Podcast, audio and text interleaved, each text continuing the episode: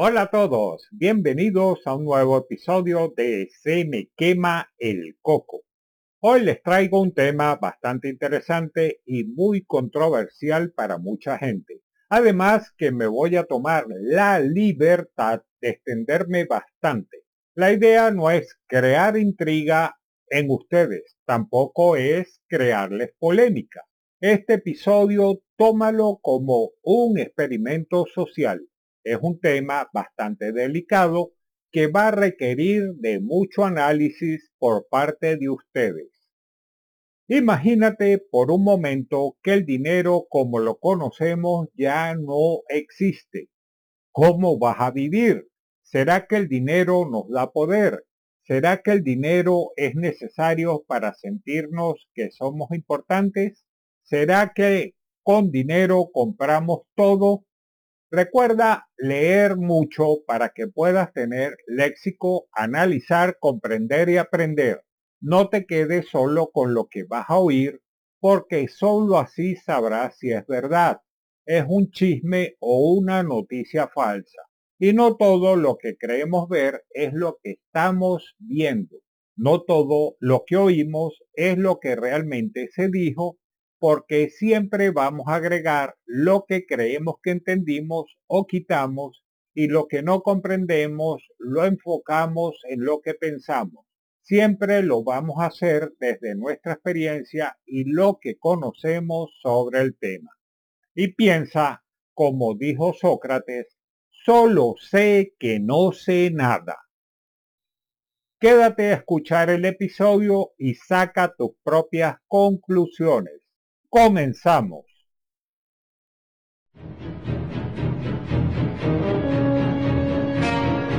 No es terror. No son teorías de conspiración. No son chistes. Aquí hablamos de todo un poco.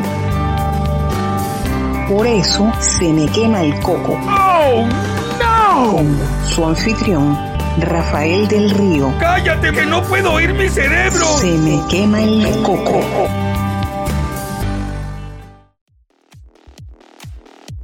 Hace semanas atrás hice una encuesta y las respuestas, como siempre, fueron de lo más inverosímiles. Dijeron que era comunismo, socialismo, utopía. Otros me tildaron de loco pero lo que sí es importante es que la gente pensó que sin dinero no puede vivir y que entonces entraría en una gran depresión. Pero la pregunta aquí es, ¿por qué el dinero tiene tanto poder? ¿Por qué es necesario tener dinero?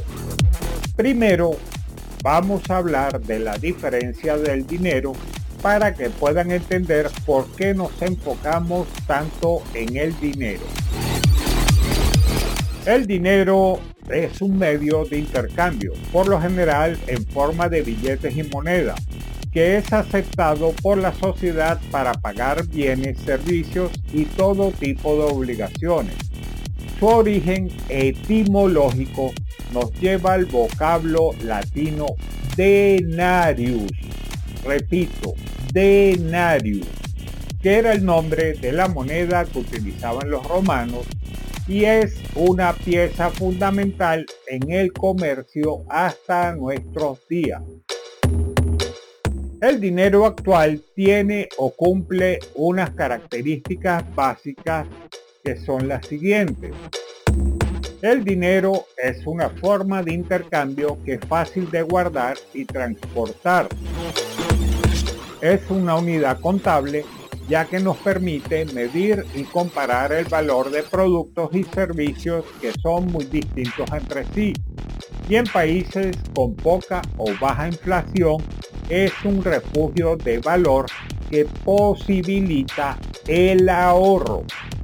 Ahora bien, me gustaría aclarar que el valor del dinero actual no está en el papel del billete o el metal que se usa en la moneda específica, sino que surge a partir del aval y la certificación de la entidad emisora.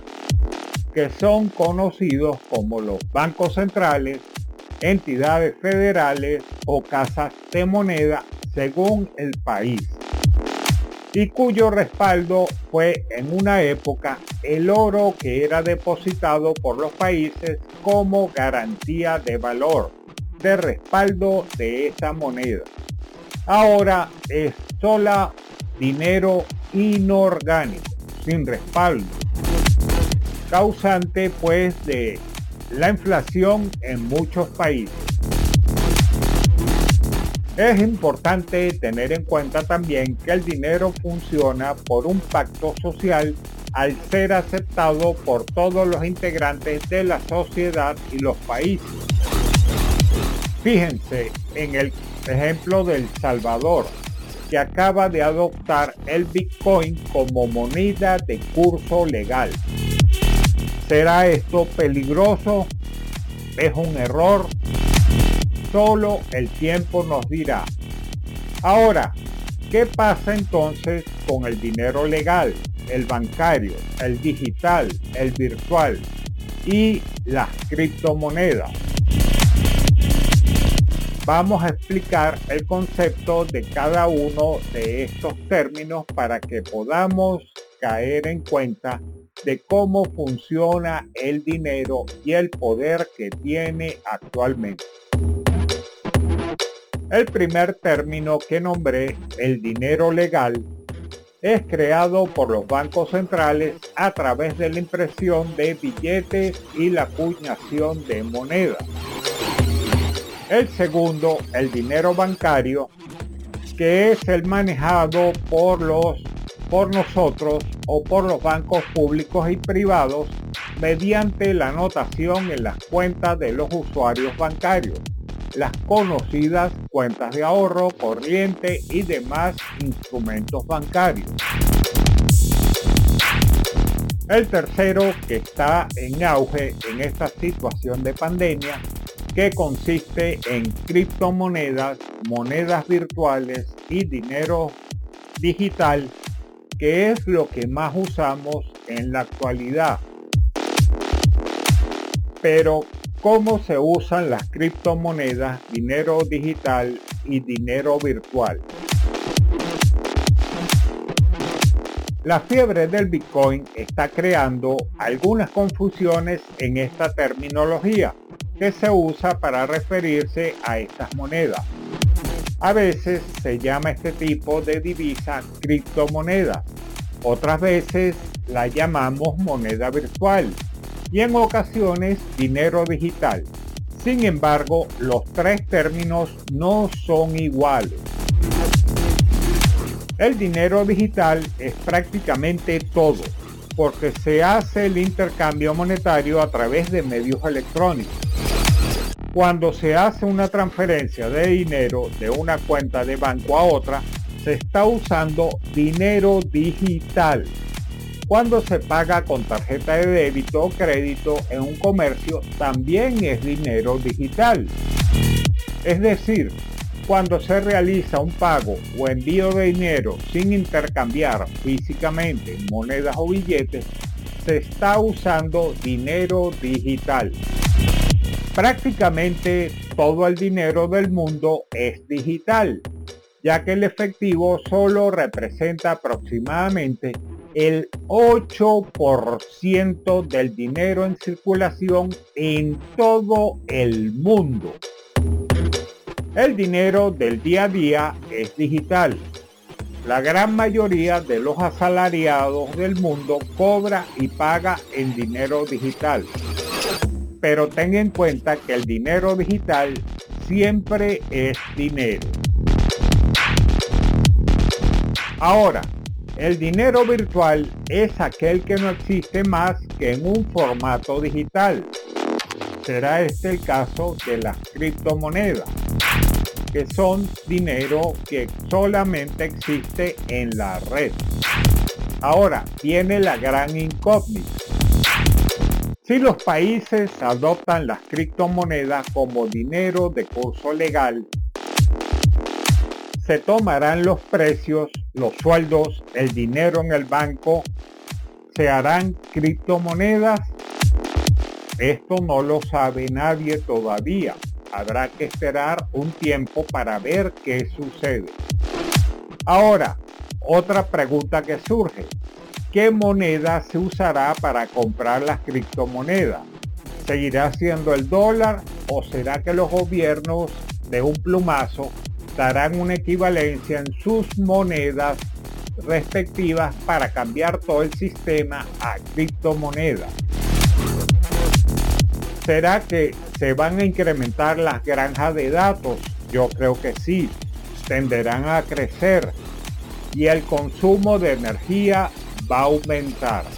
Ahora, ¿cómo va a afectar esto al clima, a todo lo que tiene que ver con el calor que se genera por este tipo de equipos consumiendo energía y generando calor?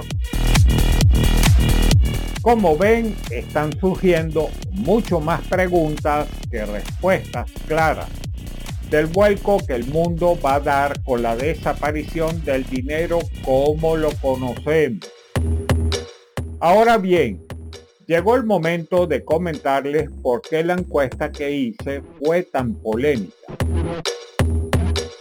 La encuesta, el fin real era conocer qué pensaba la gente sobre el dinero si el dinero dejara de existir totalmente y no existiese ningún tipo, incluyendo las criptomonedas, ¿qué pensaría la gente? ¿Cómo les afectaría? La pregunta se enfocaba a la gente encuestada a pensar cómo se sentirían y qué harían si todos los servicios básicos, medicinas, atención médica, bienes muebles e inmuebles, también los fuesen, fuesen totalmente gratuitos. Y el único mecanismo que existiese para pagar todo esto gratis fuese trabajar para producir todo esto. ¿Será que trabajarías gratis teniendo todo gratis?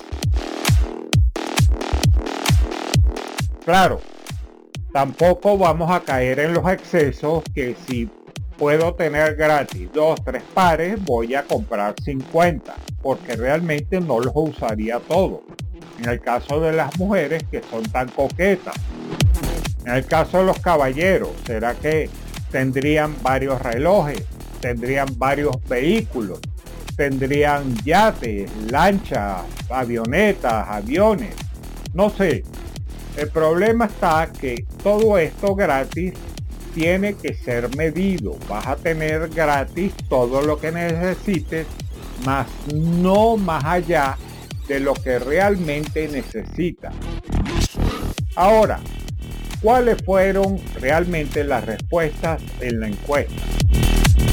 El 70% de los encuestados dijo que entrarían en depresión al no tener dinero se sentirían ineficientes.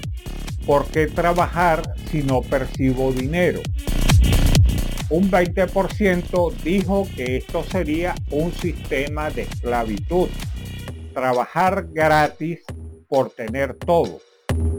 Y un 10% habló de que esto era un pensamiento comunista, un pensamiento socialista que estaba hablando de una utopía que estaba promocionando la creación de un nuevo orden mundial o simplemente que yo estaba loco al estar haciendo este tipo de planteamiento. Ahora, concluyo yo. El dinero será que tiene tanto poder ¿Será que ha dañado al ser humano al quitarle los valores humanos? ¿Será que debe seguir existiendo las castas sociales? El yo tengo y tú no. Yo soy rico y tú eres pobre.